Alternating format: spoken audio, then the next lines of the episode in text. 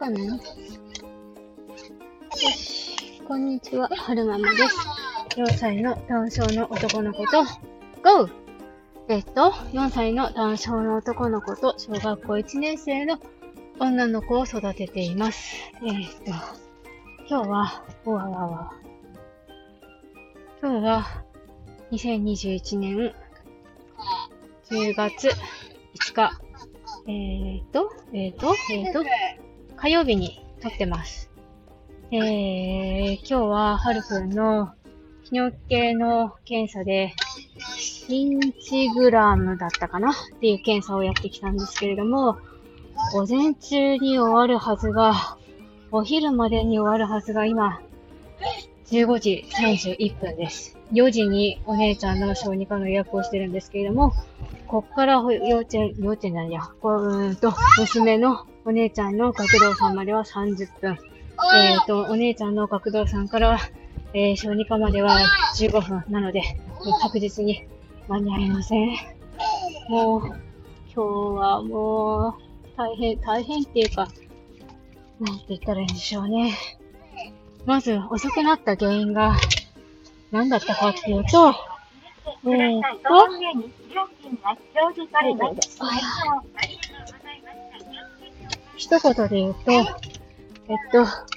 るくんの、えー、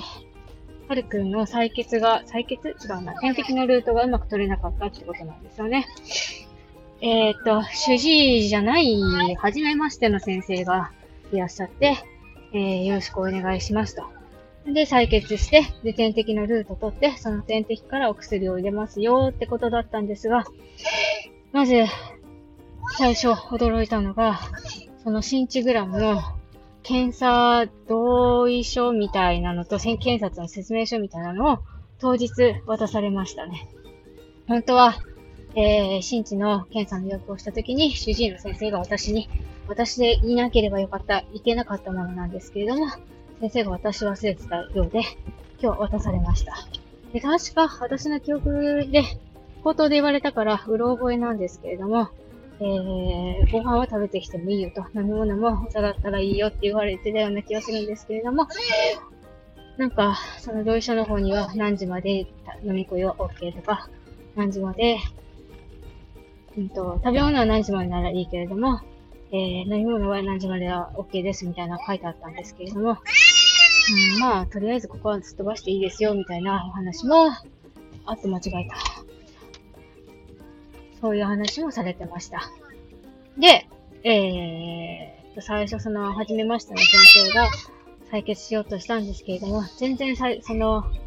血管にね、針が、はいはい、何ですかうん、はいはい。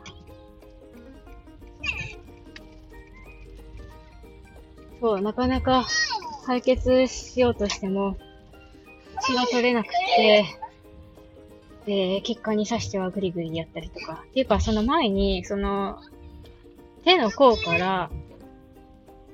血をね、取ろうとしてたんですけれども、トントントントン、トントンじゃないか。指の先で、こう、血管をね、探ってたんでしょうね。触ってるんですけれども、全然見つけられなくって。で、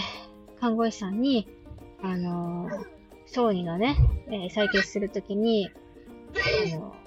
ライトで照らして血管が見えるようにしてるんですけれども、それがありますかって看護師さんに聞いたんですけれども、えー、外来にはありませんってことで、そう、そうか、みたいな感じで、ライトはなしに探してたんですけれども、全然見当たらない様子で、で、最終的になんか、とりあえずここ刺しとこうみたいな感じでグイって刺したんでしょうね。刺したんだけれども、血が出てこない。で、えー、刺した後でグリグリこう血管を探しながら、探りながらやるってるんですけど、血が出てこない。で、やっとこさ、うんと、血管に刺さったのか、血が取れて採血が取れたんですけれども、えー、そこの場所では点滴のルートが取れないと。で、反対の手を見てもいいですか？でも見つからない。で、もう一回そっちの手見せてもらってもいいですか？見つからない。で、時間がだんだん長くなってきたので、はるくんも何回も針刺されてるし、嫌になってきてめっちゃ暴れるわけですよ。で、私の力じゃ抑えきれなくなって、最終的には、お母さん、すいません、席を外してください。私たちの方でやりますから、みたいな感じになって、採血じゃなくて点滴のルートを取ることになったんですけれども、そこからもう長くって30分以上経ちましたかね。なんか先生変えたりとかして取ってたみたいなんですけれども。うん。その、採血、採血じゃないな、点滴のルート遅くなってしまったがために、ピンチをやるための、うん、お薬を体の中に入れる時間も遅くなってしまって、そのお薬を入れてから2時間待たなか、待たなきゃいけなかったらしくて、えー、最終的には、最終的にその心地の検査ができたのは12時半過ぎ。で、眠らせながらの検査だったので、そこからはるくんが起きるまで、ずーっと待ってて、最終的にはるくんが起きたのが2時半。で、そこから、えー、水分取って、えー、はるくんの体調に変化がないかを確認して帰ってもいいですよってことになったんですけれども、そこから会計の処理をして、小児科を出たのが2時50分。で、会計の処理をして終わったのが3時15分。ねえ、私のがね、先生にね、あの、お姉ちゃん小児科に連れて行かないといけないから、ここを3時には出ないといけないんですって言ったんです。それがね、ちょっとね、まずかったんでしょうね。先生、お会計の時間まで考えてなかったんですよ。私が3時って言ったのが悪かったな。2時半までには出なきゃいけないって言えばよかった。いけなきゃいけなかったんでしょうけれども、失敗しましたね。予定が崩れると、精神が乱れますね。で、今回の知ったボンダで、私が学んだことは、えー、そういった眠らせないといけないとか、点滴で何かしなきゃいけないとか、そういう検査があるときは、先生の方から説明が何もなかったとしても、ご飯は食べてきていいんですかとか、ご飯を食べてきていいんだとしたら、何時までに食べてくるべきですか？とか、えー、水分は取ってきてもいいんですか？とか、取ってもいい水分の種類は何ですか？とか、吸水もいいんですか？お茶でもいいんですか？水じゃないとダメなんですか？とか、水分取るんだったら何時までなら OK ですか？とか、えー、お薬入れた後、何時間待たなきゃいけないとか、そういったことはありますか？とか、確認しないといけないなって思いましたね。はるくん、はるくんぐらい大きくなってきて、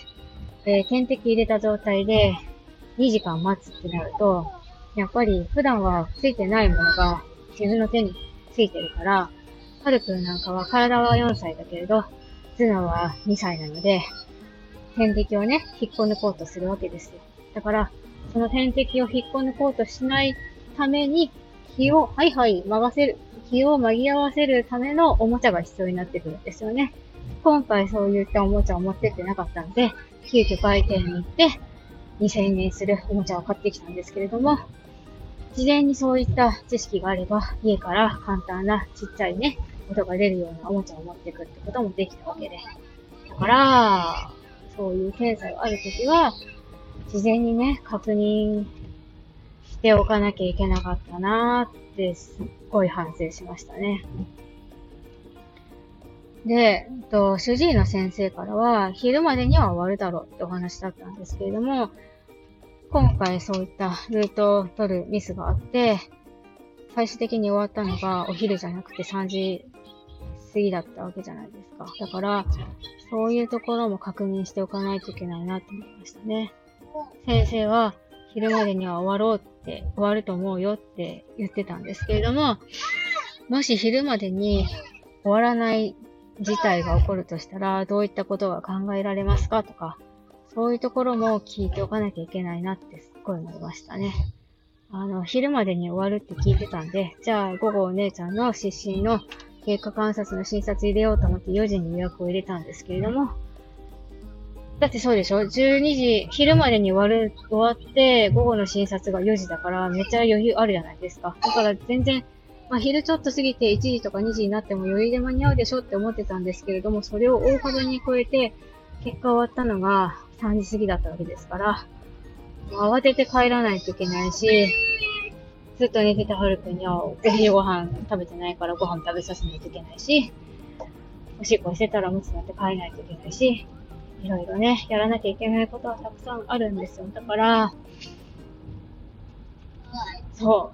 う。だから、いろんなこと確認しないといけないなって思いましたね。うん。すごい、学びになりました。えー、っと、最後までお聴きくださいましてありがとうございました。それでは、また。